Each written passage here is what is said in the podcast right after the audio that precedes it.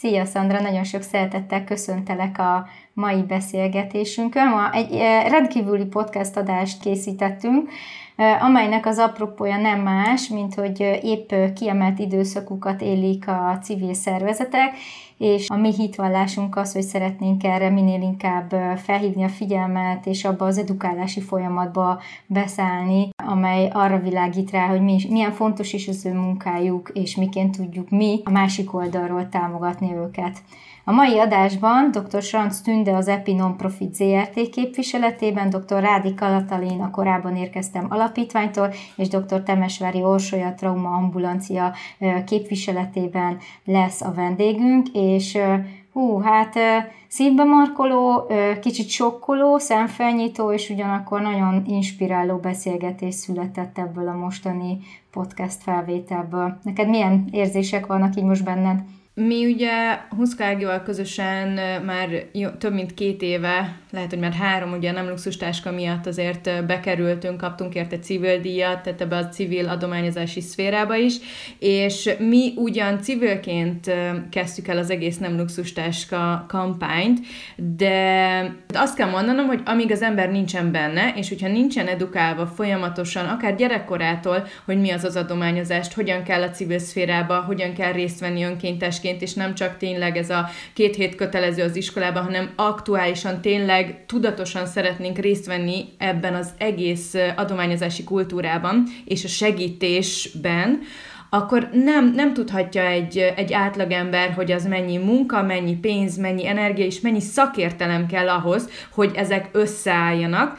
És uh, szerintem ez egy nagyon jó adás mindenki számára, aki csak egy picit is, de bele akar látni, hogy mi van a háttérben, mik azok a dolgok, amik akár segíthetik, akár akadályozhassák, mik azok a tényezők, amik segítik, vagy akár akadályozzák egy-egy civil szervezetnek a működését. Szóval köszönöm szépen, Orsi, hogy feldobtad ezt a témát, és, és tényleg lehetőségünk volt beszélgetni a klassz lányokkal és a klassz szervezetekkel, úgyhogy reméljük mindenki számára egy hasznos podcast adás lesz. Tartsatok velünk tehát ebben a mostani adásban, ahol főként arról fogunk beszélgetni, hogy kik is azok a civil szervezetek, milyen sztereotípiák vannak körülöttük, mik a mindennapi kihívásaik, és hogy mi hogyan tudunk egyfajta szemléletformálással is segíteni, hiszen már ez is egy nagyon fontos tényező túl az egy százalékon. Úgyhogy tartsatok velünk! Ez itt a Zsolya Sztorik vállalkozásfejlesztés lépésről lépésre podcast dr. Szabó Orsolyával és Cserta Szandrával. Egy podcast, ahol női vállalkozók beszélgetnek a vállalkozói lét kulisszatitkairól, kihívásairól, sikereiről, vagy épp kudarcairól cukormáz nélkül. Nagyon sok szeretettel köszöntünk titeket. Remélem, hogy jól vagytok ma. Nagyon örülök, hogy összejött ez a beszélgetés. Szeretnénk megragadni ezt a különleges alkalmat, hogy most több vendégünk is van, úgyhogy abban bízom, hogy még színesebbé tehetjük ezt a mostani podcast adást. Arra szeretnélek kérni titeket, hogy egy néhány mondatban tegyétek meg, hogy bemutatkoztok és elmondjátok, hogy mivel foglalkoztok. Kezdjük Orsi veled. Sziasztok, jó reggelt! Én is köszöntök mindenkit, és nagyon köszönöm, hogy itt lehetek veletek. A Trauma Ambulancia Egyesületet képviselem, mint önkéntes, illetve elnökségi tag. A mi munkánk egy elég különleges területtel foglalkozik, ugyanis baleseti traumán átesett személyek mentális felépülését szeretnénk támogatni, illetve hosszú távon a nagy víziónk az, hogy egy olyan világot alakíthassunk ki, egy olyan társadalmat, ami sokkal befogadóbb, ahol, ahol nincsenek tabuk, ahol a mentális kríziseken való segítség az, az inkább alapvetés, és nem pedig egy, egy kínos dolog. Köszönöm szépen. Tünde, Sziasztok, jó reggelt mindenkinek! Én az EPI nevében ülök itt bent most, és az EPI az egy nagyon érdekes képződmény. Egy non-profit ZRT formában működünk egyébként, és Azért különleges a státusza, mert segítő szervezeteket segítő szervezet. Egy közös van azokban a szervezetekben, akik most nálunk vannak, hogy mindannyian gyerekeket támogatnak valamilyen formában, vagy beteg, vagy nagyon nehéz sorsú gyerekeket. És az a modell, amit mi most már három éve építgetünk, egyébként ez egy ilyen innovációs kísérlet szerintem, hogyha messziről megpróbálok ránézni. Ez arról szól, hogy egyrészt infrastruktúrát biztosítunk nekik, tehát egy, egy olyan irodát, amit for-profit vállalatok is megirigyelnének, tehát nagyon profi és szuper munkakörnyezetben tudják végezni a munkájukat. Teljesen egyére szabott segítséget kapnak, tehát minden szervezettel éppen a saját kihívásai, vagy a saját életfázisához tartozó elakadásokon dolgozunk együtt, és épp ez a cél. Nem az a cél, hogy egy általános programot mondjuk végig vigyünk minden szervezeten, vagy ne ráerőltessük, ha mondjuk csúnyán mondom, hanem az a cél, hogy mindig mindenki a saját állapotához képes legyen egyen jobb, és egy dolog vezérli a munkánkat az, hogy mindazzal a tudással, tapasztalattal esetleg, amit itt megszereznek a szervezetek, végső soron ők sokkal fenntarthatóbbak és, és ügyesebbek legyenek a piacon, ha, ha aztán ebből a hábszerű képződményből egyszer csak el kell menni. Bár zárójelbe jegyzem meg, ezt még nem látom, hogy hogy, mert hogy mindenki nagyon szeret itt lenni. Jelenleg 16 szervezet tartozik az EPI-be, 16 alapítvány és egyesület van most nálunk, és amellett még, hogy mi egyénileg támogatjuk őket, én havonta hozok be nekik általában valami tréninget pluszban a piacról, és ezeket úgy próbálom meg összeállítani, hogy ne tipikus non-profit területek legyenek, hanem sokkal inkább olyan területek, amik mondjuk a for-profit működéshez már ilyen, ahhoz is már ilyen addicionálisan járulnak hozzá a sikerességhez, és érdekességek, és igen, és mindenféle csemegek. És amellett nyilván, hogy mi egyes, tehát hogy jelen vagyunk ezeknek a szervezeteknek az életében, én azt gondolom, hogy egy független szervezetként az EPI nek kötelessége, meg feladata, hogy, hogy tipikusan a non-profit, tehát a non-profit működést, a non-profitokat érintő sztereotípiákkal dolgozzon, és segítsünk mondjuk egy világosabb, vagy egy sokkal reálisabb képet mutatni arról, hogy hogyan vannak ezek a valóságban, és ha lehet, akkor tegyünk azért, hogy amit rosszul gondol, a többség azt jól gondolja a végén. Köszönjük, majd mindjárt a sztereotípiákra úgyis vissza fogunk térni, de még előtte átadom a szót Rádi Katának. Szia Kata! Sziasztok, és én is köszönöm, hogy itt lehetek. Én a korábban érkeztem alapítvány képviselem. Ennek a szervezetnek vagyok az alapítója, ez egy délalföldi koraszülött intenzív osztály, írt létrejövő alapítvány, én egy érintett anya vagyok, nekünk van egy koraszülött gyermekünk. Amikor létrejött az alapítvány, akkor ilyen nagy célkitűzéseink voltak, hogy legyenek bútorok, meg gépek, meg érzékenyítsünk, meg egy kicsit legyünk jobban, meg hogy mi van ezekkel a koraszülött gyermekekkel, és mi fog velük történni. Aztán 2012 óta azért nagyon sokat dolgoztunk, nagyon sok tapasztalatra tettünk szert, és rájöttünk arra, hogy ezeknek a pici hősöknek van egy nagyon nagy hős anyukája meg apukája, ezért ebben a régióban egy sorstárs hálózatot működtetünk. Most már meghaladja a 160 főt az önkéntes sorstárs segítőnk, három tanácsadóházat működtetünk, ahol gyermekeknek és, ami a legfontosabb, szülőknek adunk, nyújtunk ingyenes szolgáltatásokat. Két anyaszállást is működtetünk, hogy a, az édesanyja ott lehessen a koraszülött gyermeke mellett, Ugye ezek a koraszülött intenzív osztályok, ezek régiós osztályok, tehát valahol megszületik a gyermek, és valahova elhozzák a gyermeket. Tehát ez is célunk, hogy, a, hogy az anya kompetenciájában megerősödjön, hogy ott van a gyermek mellett. A legfontosabb célkitűzésem nekem ebben az évben, amellett, hogy, hogy nagyon sokat dolgozunk azon, hogy ezek a családok jobban legyenek, pontosan azok a tabu témák, amiről nem tudunk beszélni, amiről nem lehet beszélni, és az, hogy civilként én rosszul kell, hogy érezzem magam, mert a társadalom úgy gondolja, hogy én egy megélhetési alapítványban dolgozgatom, hogy én jobban érezzem magam. A segítőnek rá kell jönni, hogy nem ő érzi jól magát ebben, hanem akinek segít, és az idei évben ez az egyik célkitűzésünk, illetve az apa szerepét megerősíteni a családban. Köszönöm szépen nektek ezeket a bemutatkozásokat. Még annyiban térnék vissza erre a kérdéskörre, hogy arról meséltek nekem egy kicsit, hogy mindannyian jöttek valamilyen indítatásból, vagy kapcsolódtok ezekhez a non-profit szervekhez valamiért, de hogy mondjuk a kezdeti motivációtok, ki régebben, ki később csatlakozott ezekhez a szervekhez, de hogy mennyiben változik egy segítő munkatársnak a, a saját motivációja, amikor már így jobban megismeri, hogy hogy is működik a civil szféra, hogy mit, mit tapasztaltok ti magatokon, tűntek ez esetleg te most? Szívesen, én egy kicsit egyébként is kakuktojás vagyok, szóval nekem nagyon általános volt a motiváció, én orvos szerettem volna gyerekkoromban lenni, és aztán szinte mindenféle más tanultam, csak azt nem. És ott maradt mindig ez az űr bennem, hogy karrier, tehát benne voltam a karrierépítésben, jól elláttam a munkámat, de nem éreztem azt, hogy szívesen kelek föl azért, hogy bemenjek dolgozni. Tehát tudtam azt, hogy valahogy vissza kell kerülnöm oda, hogy embereket segítsek valamilyen módon. Tehát nekem nagyon általános volt, és nyilván abban a pillanatban, hogy ebbe belekerültem, nekem ott volt, én kifejezetten rászántam egy évet, hogy tanuljam azt, hogy hogy működnek a non-profitban a dolgok, mert hogy más, sok minden más, a dinamika, már tényleg ezt érteni kell, és nem is szabad nyilván ráerőszakolni semmit kívülről, amit úgy gondolunk, hogy jó.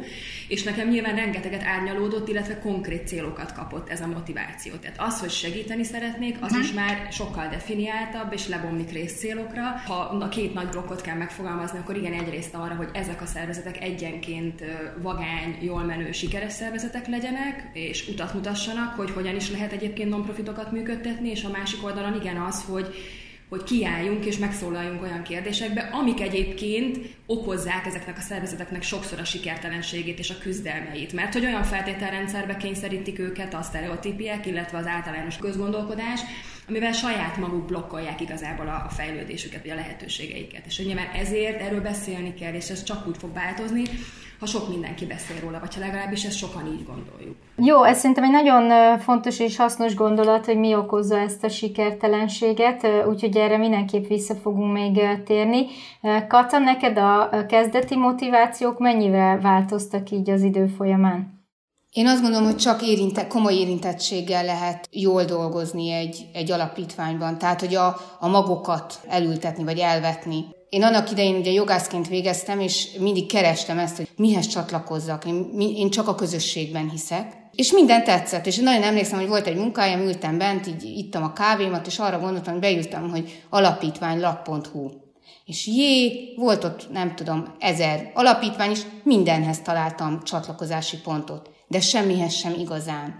Aztán 2012-ben megszületett a, a lányunk, és mi két hetet voltunk intenzív osztályon, és ő ma egy makkegészséges gyermek, tehát azt gondolom, hogy így sokkal könnyebb küzdeni, hogy nem veszel energiát az, hogy, hogy egy gyermeket a nap 24 órájában kell gondozni, de elég erőt ad ahhoz, hogy ne felejtsem azt el, hogy én egész életemben egy koraszülő nő maradok, egy olyan koraszülő nő, aki már jól van, aki tud másoknak segíteni. Én nagyon egyetértek Tündével, ma Magyarországon nincs kultúrája civilnek lenni. Mi rendszert váltottunk, és szeretnénk nyugat felé irányulni, de szemléletben annyira messze tartunk tőle, amíg ma Magyarországon megkérdezik azt, hogy én önkéntesként én mit kapok, vagy neked ez miért jó, vagy ezt te miért csinálod, addig nincs miről beszélni. Nem kívülről kell, azt gondolom, várni a megoldásokat, nem nagyobb szervezetektől kell várni a megoldásokat, hanem a családokban vagy kisebb közösségekben kellene már, hogy ez, hogy te segítesz, ezt elültetni. Ez nem működik. Magyarországon nincs kultúrája a civilségnek, nincs kultúrája a segítésnek, és ami a legnagyobb problémája, nincs kultúrája az önsegítésnek sem. Nem tudunk segítséget kérni, és nem tudunk segítséget így ezáltal jól adni. Addig a pontig, amíg nem tudunk holisztikusan szemlél, szemlélni valakit, egy problémát nem tudunk holisztikusan látni, addig a pontig, amíg Magyarországon a pszichés támogatás nem jól működik, addig mi kívülről nem tudunk segíteni. A segítés nem az, hogy adományokat gyűjtünk és adományokat adunk. Megoldásokat kellene találni. Megoldásokat arra, hogy egy adott család, tegyük föl mondjuk egy beteg gyermeket ápoló család, megoldás. Persze, nagyon jó, hogy tudunk segíteni, el tud menni egy újabb terápiára, ki tud menni külföldre, gyógyszereket létfontosságú, és azt nem is kérdőjelezem meg, de ez hosszú távon, ez nem megoldás. A megoldás az, hogy mi, civil szervezetek, megoldó kulcsokat adjunk családoknak a kezében, és az egy nagyon fontos dolog, hogy csak akkor tudunk társadalmat építeni, és egészséges társadalmat, ha a legkisebb egysége a család, az egészséges. És az egészség az lelki oldala is van, nem csak egy testi, fizikális oldala. Tehát én egy érintett anya vagyok, akinek, aki valószínűleg a következő száz évben, ha azt megélem, és itt ebben a civilségben ö, nem botlok ö, meg, akkor ez egy nekem, ez a, ez a zászló. és a mi alapítványunknak ez az ászlaja. Köszönöm szépen. Azt hiszem, most, hogy te abszolút rá tudsz erre csatlakozni, hogy le- lelkileg is és mentálisan is rendbe kell, hogy legyél. Mesélsz egy kicsit arról, hogy mi a te érintettséged? Igen, én hát itt folyamatosan bólogattam és mosolyogtam, hogy, hogy Kata abszolút szívemből szóltál. Szerintem ami a legfontosabb kérdés itt, az egy ilyen össztársadalmi szemléletváltás, amit nagyon fontos lenne elérni, hiszen, hiszen tényleg akkor tudna működni a civil szféra munkája, hogyha, hogyha az emberek ezt teljesen természetesnek vennék, és hajlandóak lennének arra, hogy, hogy odafigyeljenek ezekre a hangokra. De visszatérve Orsi az eredeti kérdésedre, én abszolút személyes indítatásból kerültem a trauma ambulanciához, ugyanis én magam is egy baleset túlélője vagyok, egy olyan maradandó sérüléssel, ami az egész további életemet, illetve a környezetem további életét is nagyon erősen befolyásolja. Tehát én abszolút az az ember vagyok, aki 24 órás segítséget igényel, és, és az én édesanyám, az én családom, a barátaim ugyanúgy érintettjei ennek a történetnek, ennek a balesetnek, és először személyes motivációból, kvázi önmagam meggyógyítása érdekében csatlakoztam a trauma ambulanciához, kerestem a lehetőséget, hogy hol tudok dolgozni, hol tudom feldolgozni ezt a, ezt a traumát, és szépen lassan uh, húzott be ez a szervezet, és uh, most már abszolút világmegváltó tervekkel uh, dolgozom, és, és tevékenykedem, és tényleg abban abban hiszek, hogy eszközt és megoldást kínáljak akár a sorstársi csoportnak, akár a, az össztársadalomnak is, hiszen a trauma az, az, az az életünk része, nem csak egy baleset érintettje traumatizálódhat, hanem bárki, bármikor.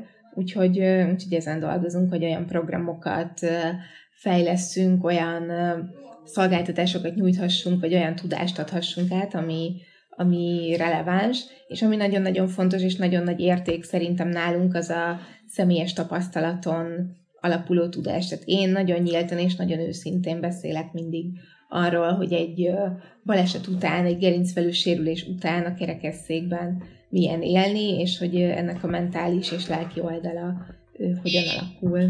Köszönöm szépen, Szandra. Te is kapcsolódsz egyébként ugye a civil vonalhoz, vagy legalábbis nagyon elkötelezett voltál, amikor itt futottak a nem luxustáska kampányok. Mesélsz egy kicsit erről, hogy ez hogyan jött nálatok, és, és te mit értél meg ennek kapcsán? Igen, itt nagyban bólogattam és figyeltem, hogy egyrészt tehát, hogy mi nem vagyunk alapítvány, mi nem vagyunk non-profit szervezet, mi civilként kitaláltuk Huszka Ágival, és később ugye Pálfi Anna is, Kovács Pálfi Anna is csatlakozott hozzánk, ugye nem luxustáskával. Kitaláltuk, hogy gyűjtünk adományokat, ugye táskába intim higiéniai termékeket, és a rászoruló ö, hölgyeknek adományozzuk őket. A partnerünk pedig ugye a Málta volt, mint logisztikai partner, hogy el is jussanak ezek a táskák a megfelelő személyekhez. Mi ugye tényleg egy ilyen business mindsetet rak raktunk emögé a program mögé, tehát nem feltétlenül akadályozott minket bármi már megszokott non-profit gyűjtés, mint ahogy ugye említette Kata is. Tehát nem, nem mondom, hogy megoldást nyújtottunk, hiszen ez is ugye adománygyűjtés volt, viszont nagyon-nagyon nagy fókusz van azon, hogy edukáljuk az embereket. Menstruációs szegénységről, arról, hogy, hogy hogyan kell egyáltalán hozzáállni ezekhez a dolgokhoz, és mi használtuk a social médiánkat, meg beszéltünk beszélgetünk tényleg mindenről tabuk nélkül, és pont emiatt is lehetett szerintem egy könnyebb dolgunk, hiszen mi civilként úgymond azt mondhattunk, amit akartunk. Oké, okay, hogy ott volt Anna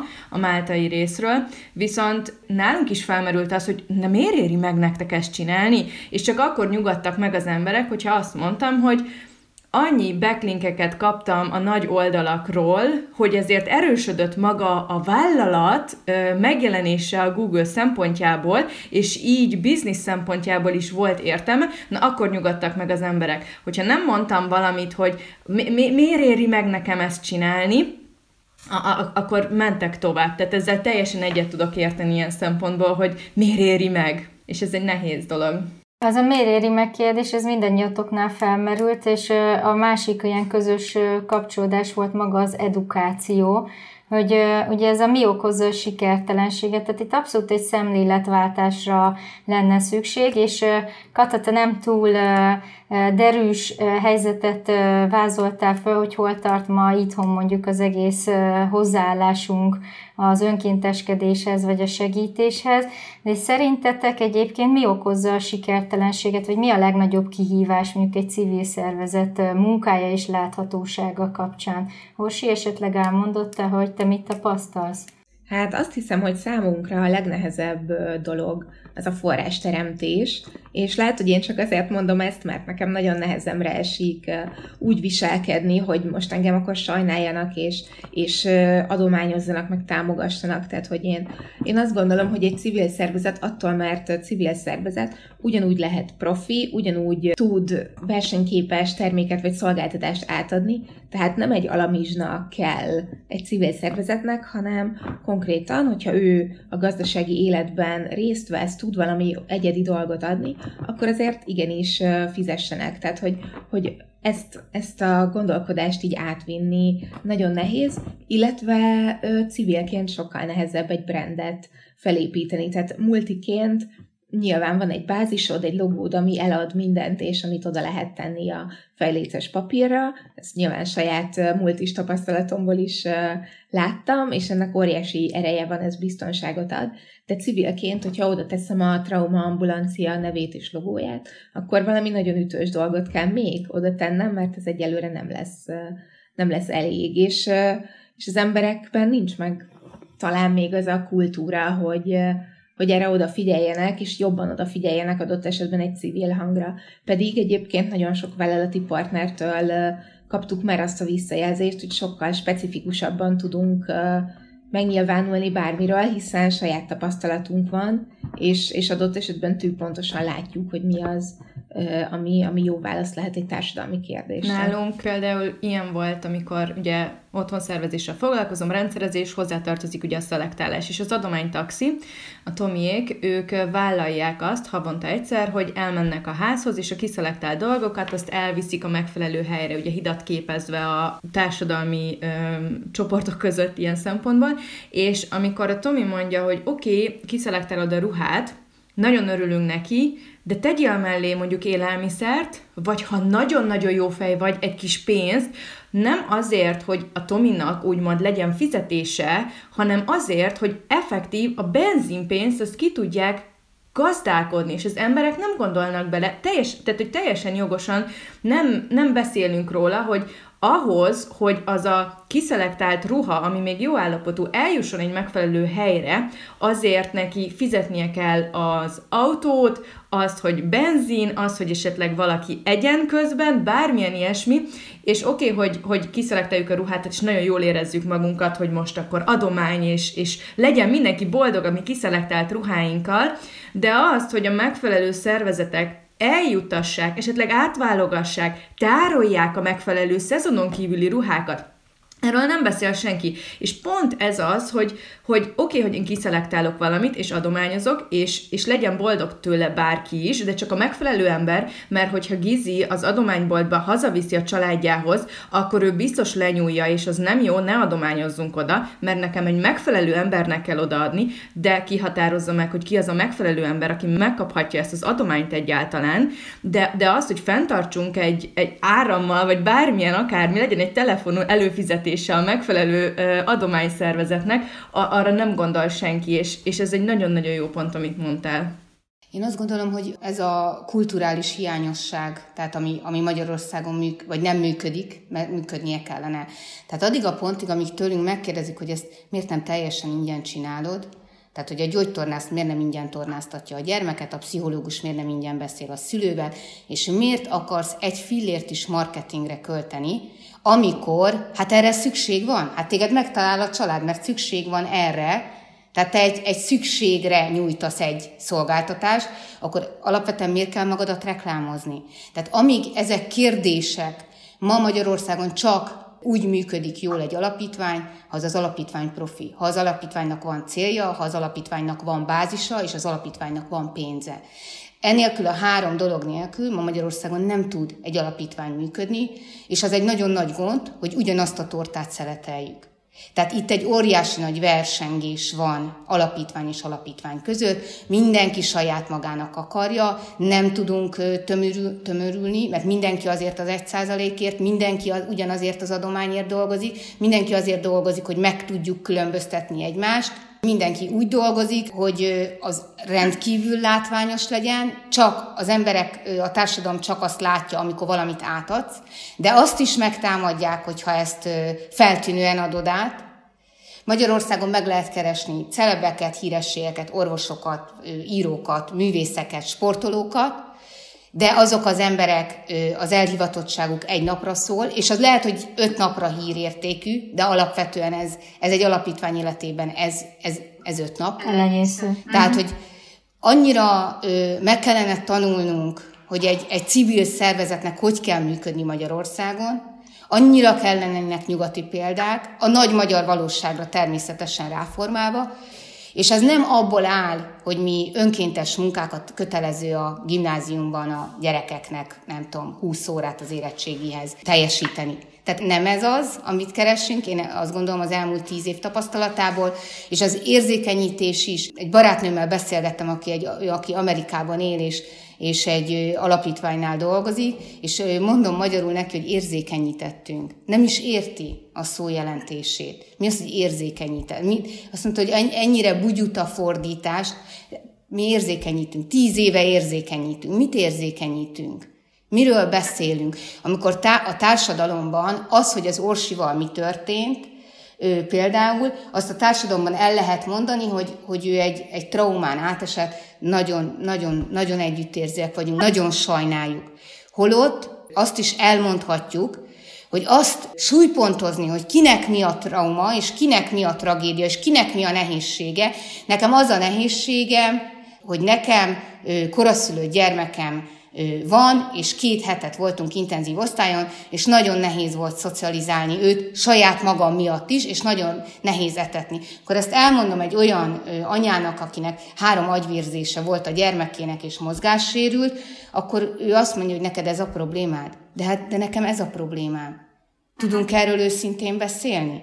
Azt gondolom, hogy ilyen alapkérdésekben nem találjuk a probléma kulcsait, ha ezt megtalálnánk, és ezt tudnánk a társadalomba elültetni, és nagyon korán a szülők már tudnának tükröt mutatni a gyermeknek, mert pont ezt viszi a gyermek, akkor, akkor most ma Magyarországon egy civil szervezet nem így működne. Ja, és nem tudnánk egymásra mutogatni. Tehát, hogy ez egy nagyon magyar dolog mutatni arra a másik szervezetre, hogy neked ezért könnyű, neked azért könnyű, jaj, melléd, ez állt, az állt.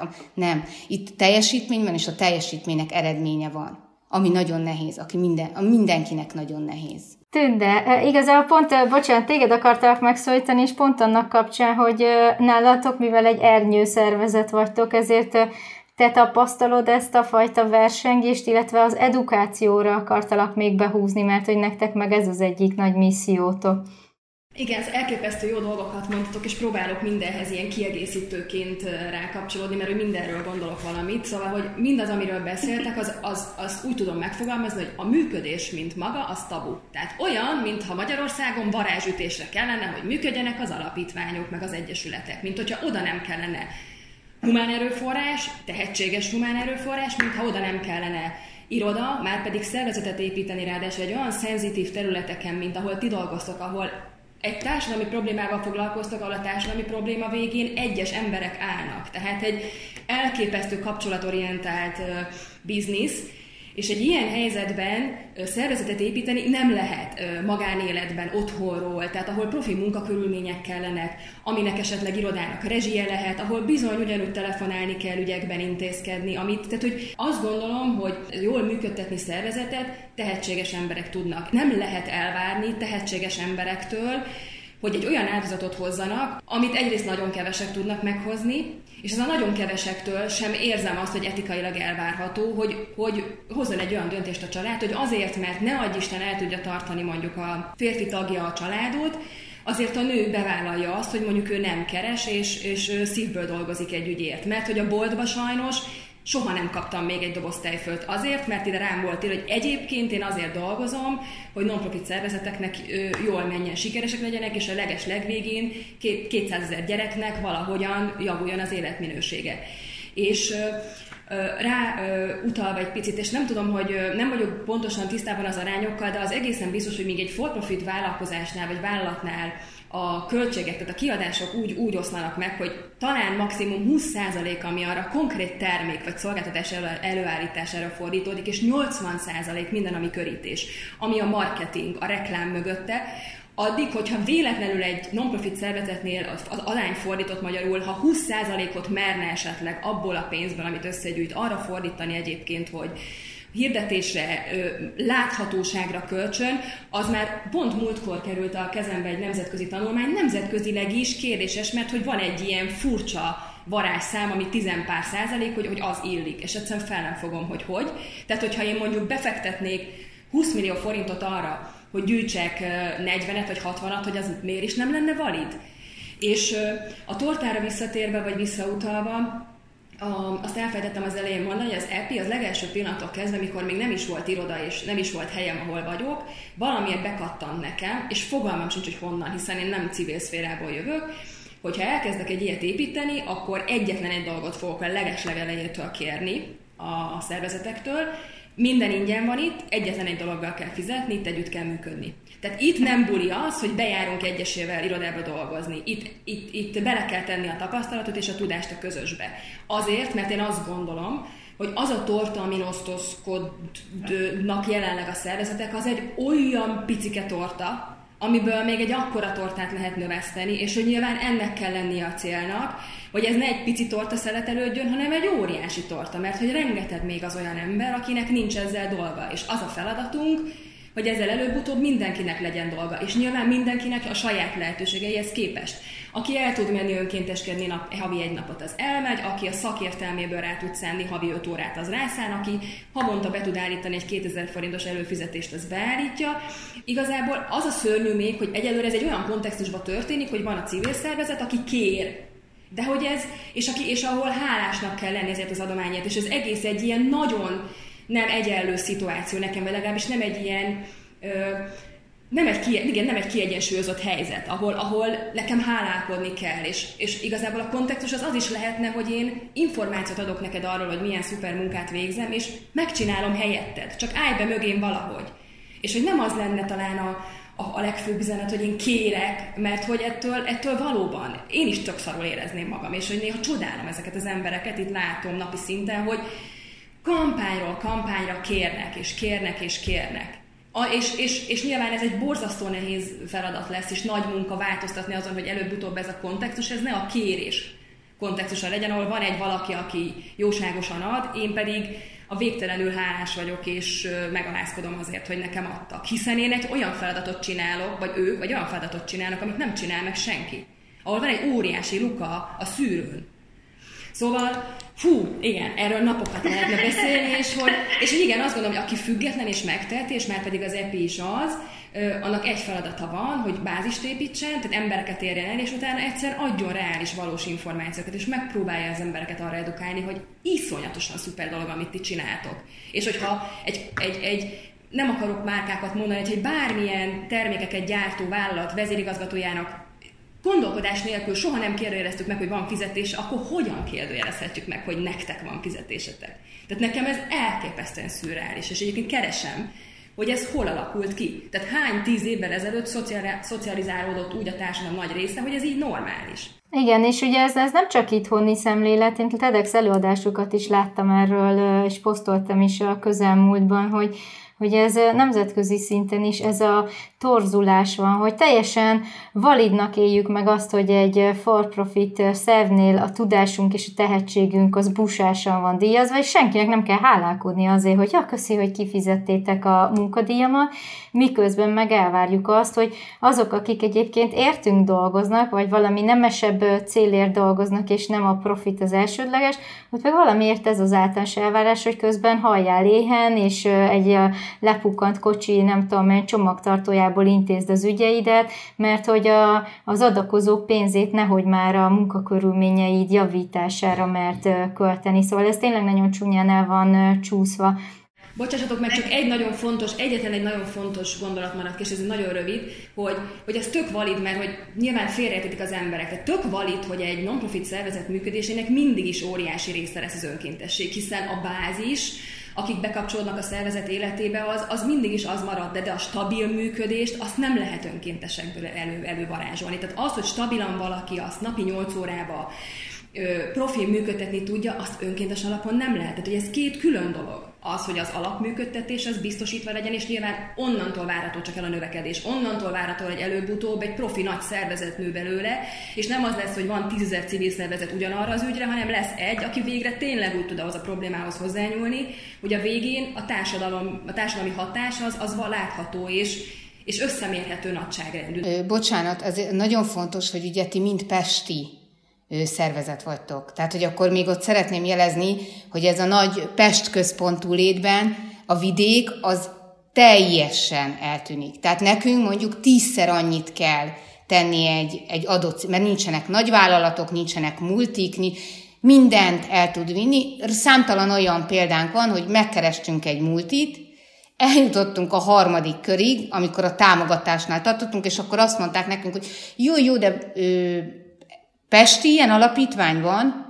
Van. Jó, akkor annak tudnánk egy elérhetőséget ö, adni. Elmúlt tíz évben nagyon-nagyon sok mindenről ö, tudnék mesélni, ami, ami, ami rendkívül ö, bosszantó, és ez az, hogy mekkora a torta, meg, meg hogy közösségben, én csak közösség, közösségben hiszek.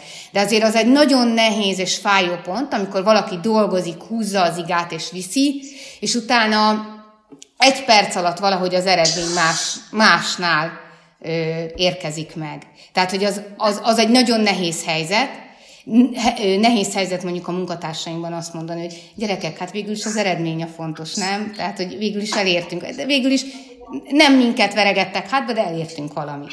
Tehát, hogy, hogy ez is egy fontos dolog, hogy erről, erről beszéljünk. Magyarországon minden Pesten kezdődik, és ott is ér véget. Térjünk egy kicsit vissza a láthatóságra. Én ugye marketinges oldalról is gondolkozom ennek az egésznek a kapcsán, és Ugye mi is a Zsolya communication több alapítványnak is igyekszünk a tudásunkkal segíteni, így kapcsoltunk össze ugye az EPI-vel is, és ennek nagyon-nagyon örültünk. Viszont ez is egy általános tévhit, hogy segíteni egy civil szervezetet, az csak a pénzünket tudunk, és ezért nagyon sokan fel is teszik a kezüket, egyfajta ilyen kényelmes megoldás is tud ez lenni, hogy hát nekem se jut elég, ezért nehogy már még én támogassak mást, viszont rengeteg más módon tudunk segíteni, ilyen ilyen az például, amikor mondjuk a tudásunkat ajánljuk föl valakinek, de hogy ti mit tapasztaltok és látok, hogy mennyire nehéz tényleg láthatónak lenni, vagy illik-e láthatónak lenni, mert az én egyik nagy megdöbbenésem az az volt, amikor az általam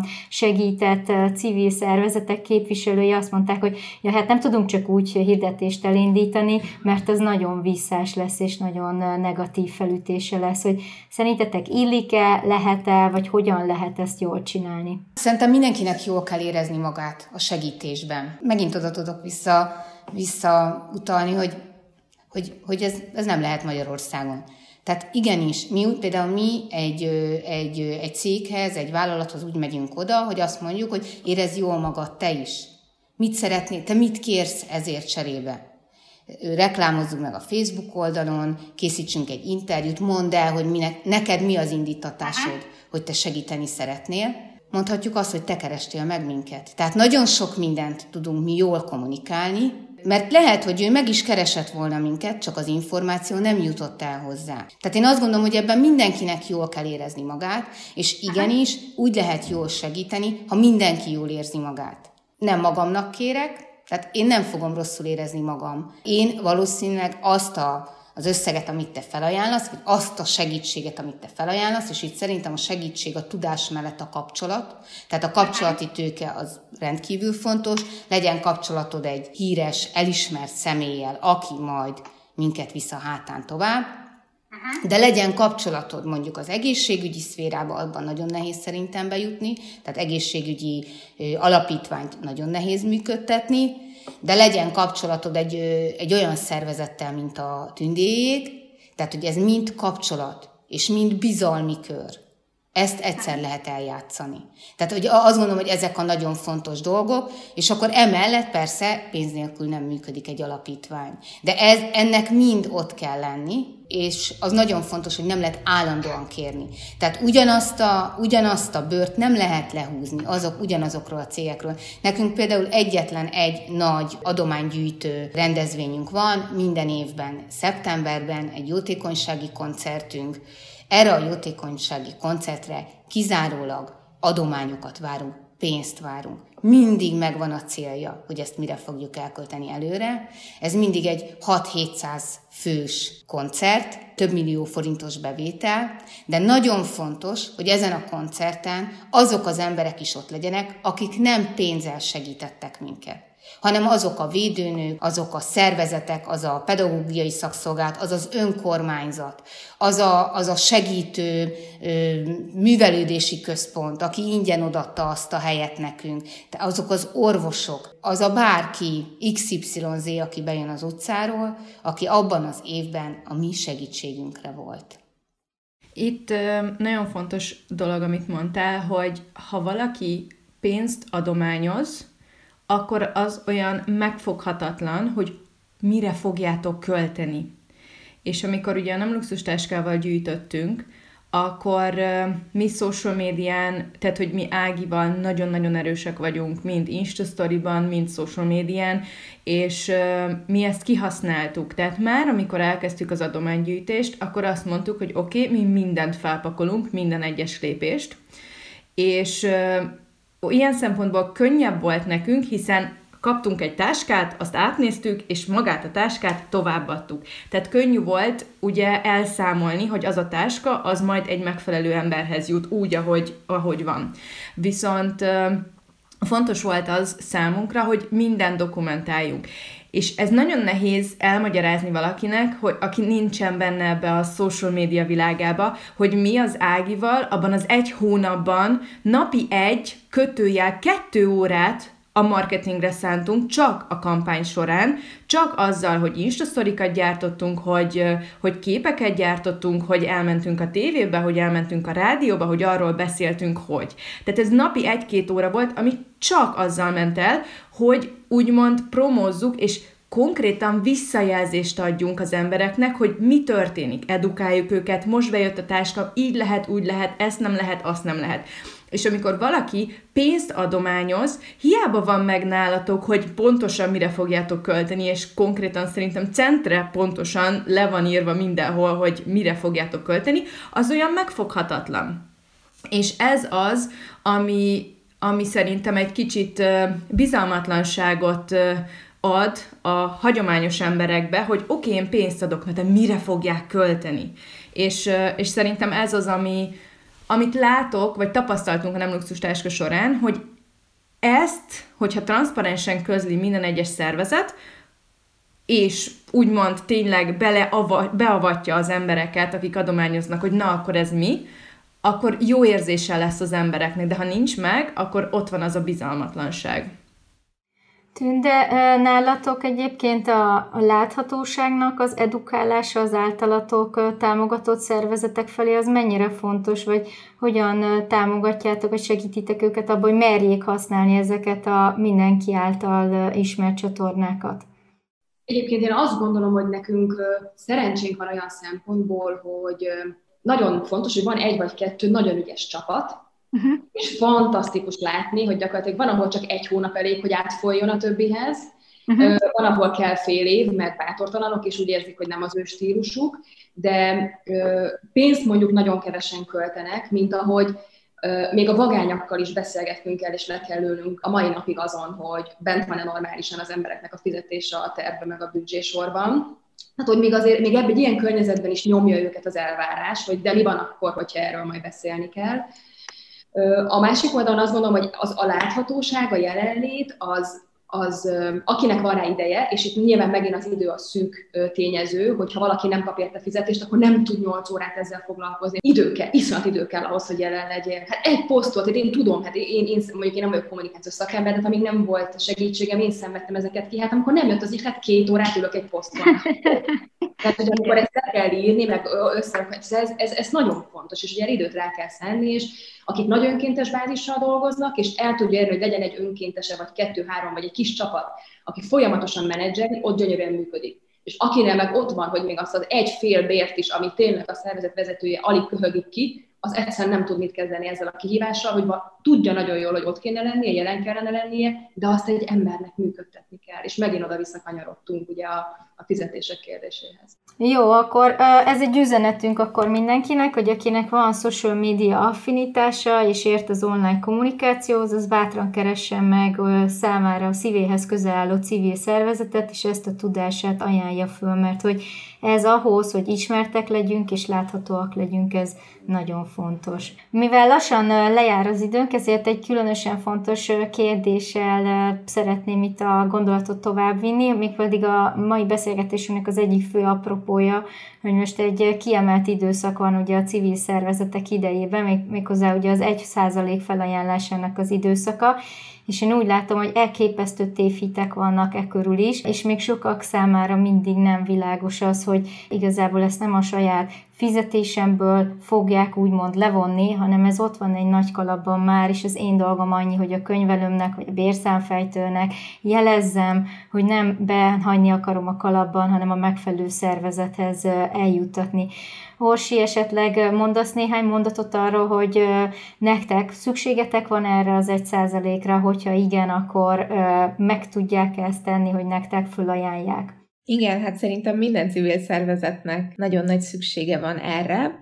A Trauma Ambulancia Egyesület egyébként még egy nagyon fiatal civil szervezet, úgyhogy mi a közhasznúsági státuszt, ami az 1% befogadásának a feltétele, azt a következő időszakban fogjuk csak megszerezni, tehát egyelőre nem tudjuk gyűjteni az egy százalékokat, viszont én, mint, mint jogász, mint adótanácsadásban jártas mondjuk szakember, illetve, illetve mint magánember is folyamatosan próbálom edukálni a környezetemet arról, hogy, hogy ez egy nagyon-nagyon fontos dolog. Senkinek nem szeretem megmondani, hogy konkrétan melyik szervezetnek adományozom, viszont hogyha már a hajlandóságot egy picit tudom növelni, akkor, akkor ez egy nagyon jó dolog, és, és bízom abban, hogy jövőre az ambulancia majd tud egy olyan kampányt indítani, ami, ami nagyon hasznos lesz és nagyon eredményes. Köszönöm. Tünde, nálatok gőzerővel zajlanak most az egyszázalékos kampányok?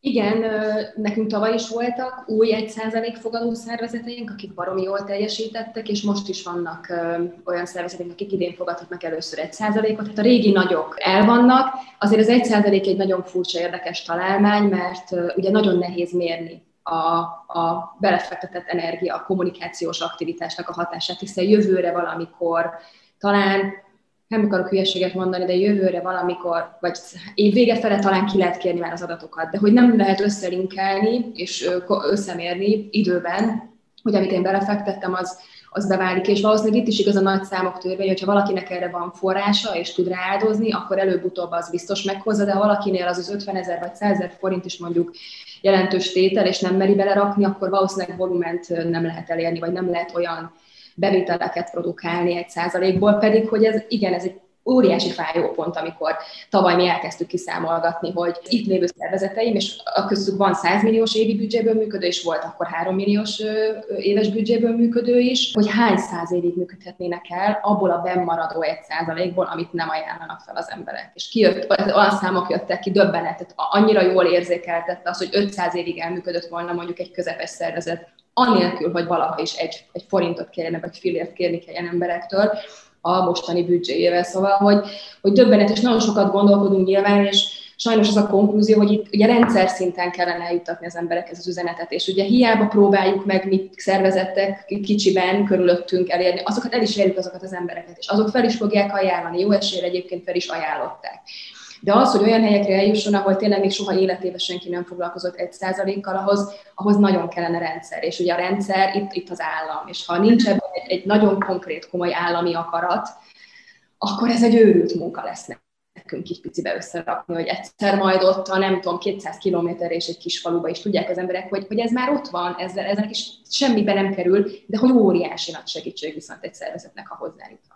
Igen, hát azt mondjuk nem látjuk a, a tömegmédiából ömleni napi szinten 18-szor, hogy most ajánlt fel az 1%-ot, és választ ki a számodra kedves szervezetet, és ajánlt fel, mert neked ez nem lesz plusz teher, úgyhogy akkor ezúton is üzenjük az illetékeseknek, hogy ez nagyon hasznos lenne, de, de addig is talán kis lépésekben mi is hozzá tudunk ehhez járulni. Katanálatok, hogy zajlik az 1% gyűjtése? Nálunk az elején nagyon, nagyon igyekeztünk, postán küldtük meg, aztán e-mailben, aztán felhívtuk, aztán plakátoltunk, és amióta nagyobb a közösségünk, azóta ugrott meg némiképp a, az egy százaléknak a, az összege. Én, én továbbra is azt gondolom, hogy persze ez egy állami feladat, és nagyon fontos lenne, de tehát magunkba kellene nézni, és magunkban is kellene hibát látni.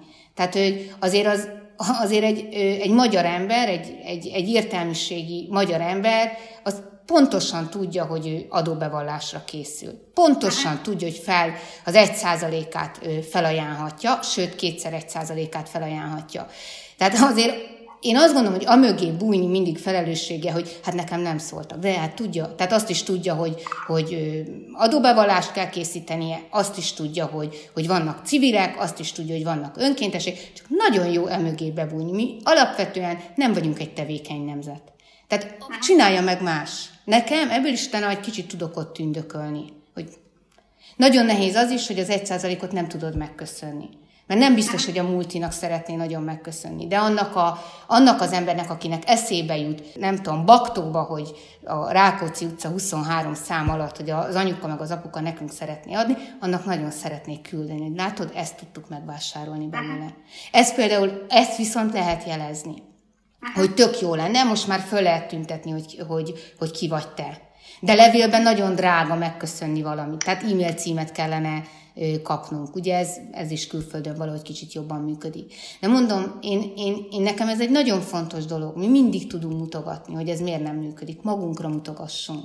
Mi szülők, mi beszélünk arról a gyerekeinkkel, hogy te milyen önkéntes munkát tudsz végezni. Amikor a saját gyerekeinket arra, hogy beágyazzon, arra nem tudjuk rávenni, a saját milliójét rendbe tudja tenni. Akkor mit várunk? Vagy hogy a szemetet ne dobja el. Tehát azt várjuk, hogy legyenek alapítványok, akik szedik a szemetet. Nem, mondjuk ne dobd el a szemetet.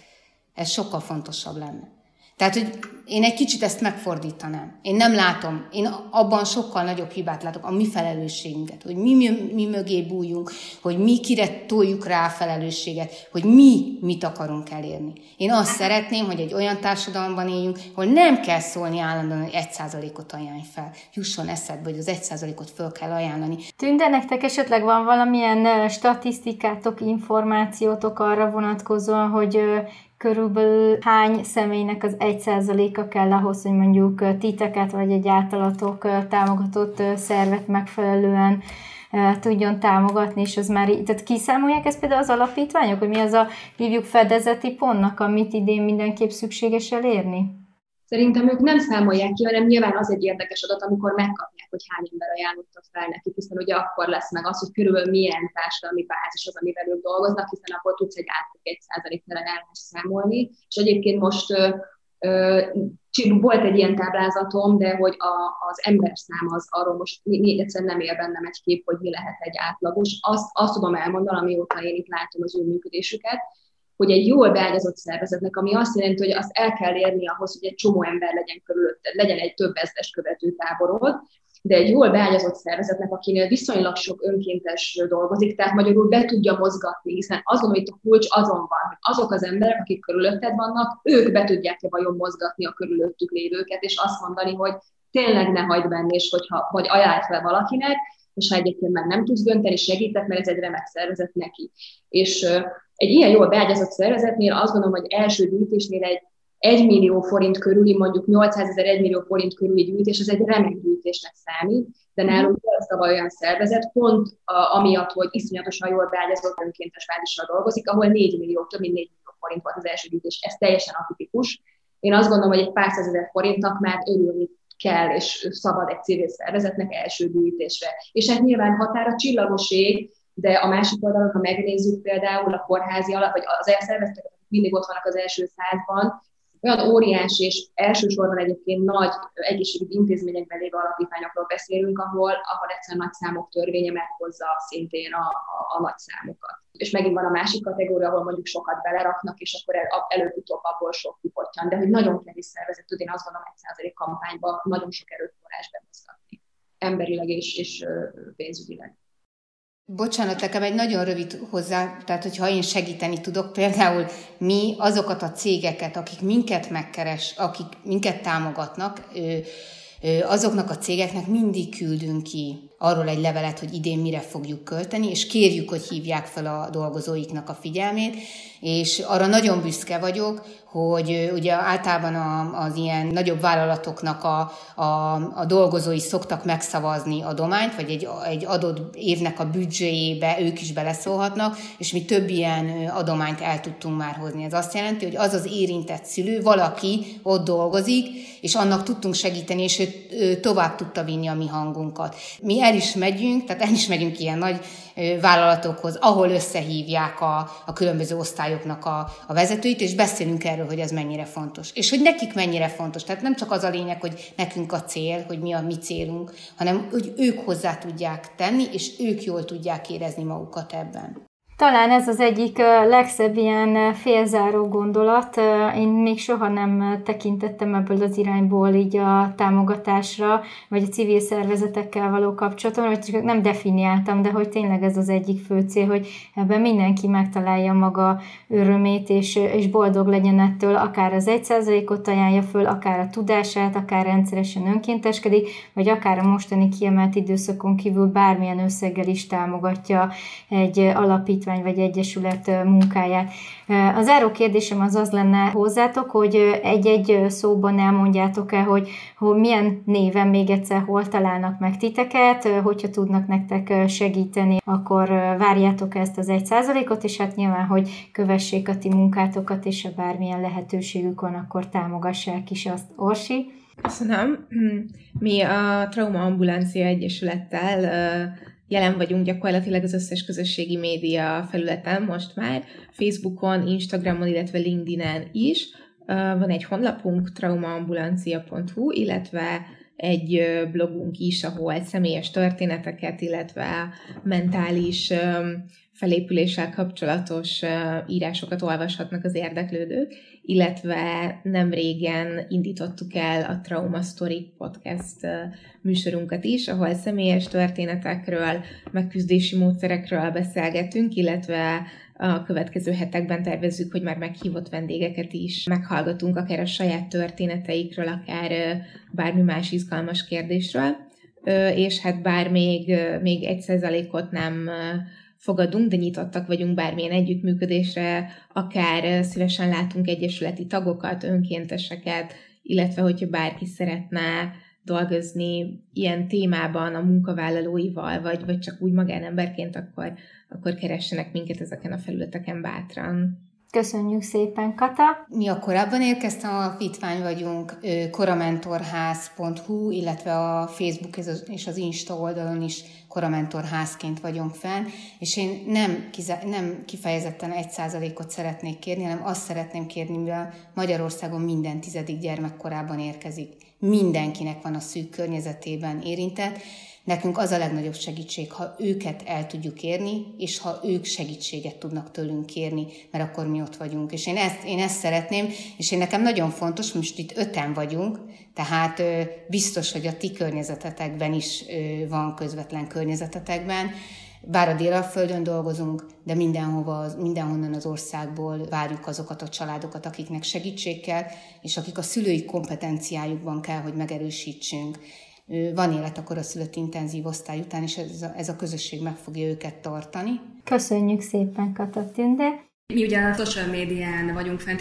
illetve van egy honlapunk, Minket támogatni nem lehet, hiszen mi egy magánember finanszírozásából működünk. A nálunk lévő szervezetek igen, tehát hogyha valakinek az a baj, az a probléma, hogy, hogy nem talál olyan szervezetet, vagy nem ismer jól szervezeteket, akkor ebben segítség lehet, hogyha mondjuk hozzánk kapcsolódik, és én nyilván azt szeretném kérni, hogy tényleg mindenki ajánlja fel, ne csúszol le, ne halogassa a következő hétre, mert hogy pár klikkelés és óriási segítség, és amit még én valószínűleg nagyon szeretnék kérni, és hogy egy kívánságom lehetne a a kis varázsmanótól, akkor az lenne, hogy, hogy mindenki valahogyan próbáljon kapcsolódni. Tehát annyi mindenről beszéltünk itt, annyiféleképpen lehet hozzátok kapcsolódni, kis idővel, odafigyeléssel, kapcsolattal, ha más nem, akkor egy havi ö, rendszeres előfizetéssel, de egy egyszeri támogatással is, mert hogy őrült jó segíteni. Tehát, hogy ezt nyilván, mi, aki egyszer, akit egyszer ez behúz, azutána valószínűleg nem is fog érteni, hogy eddig ezt miért nem, vagy miért nem volt része az életének, mert hogy segíteni jó, és hogy azt mondom, hogy van annyi probléma és gond körülöttünk, hogy, hogy ez dolgunk is, hogy valamihez odaálljunk. Így van. Nagyon szépen köszönjük nektek, hogy időt szántatok ma ránk, és elmondtátok ezeket a nagyon értékes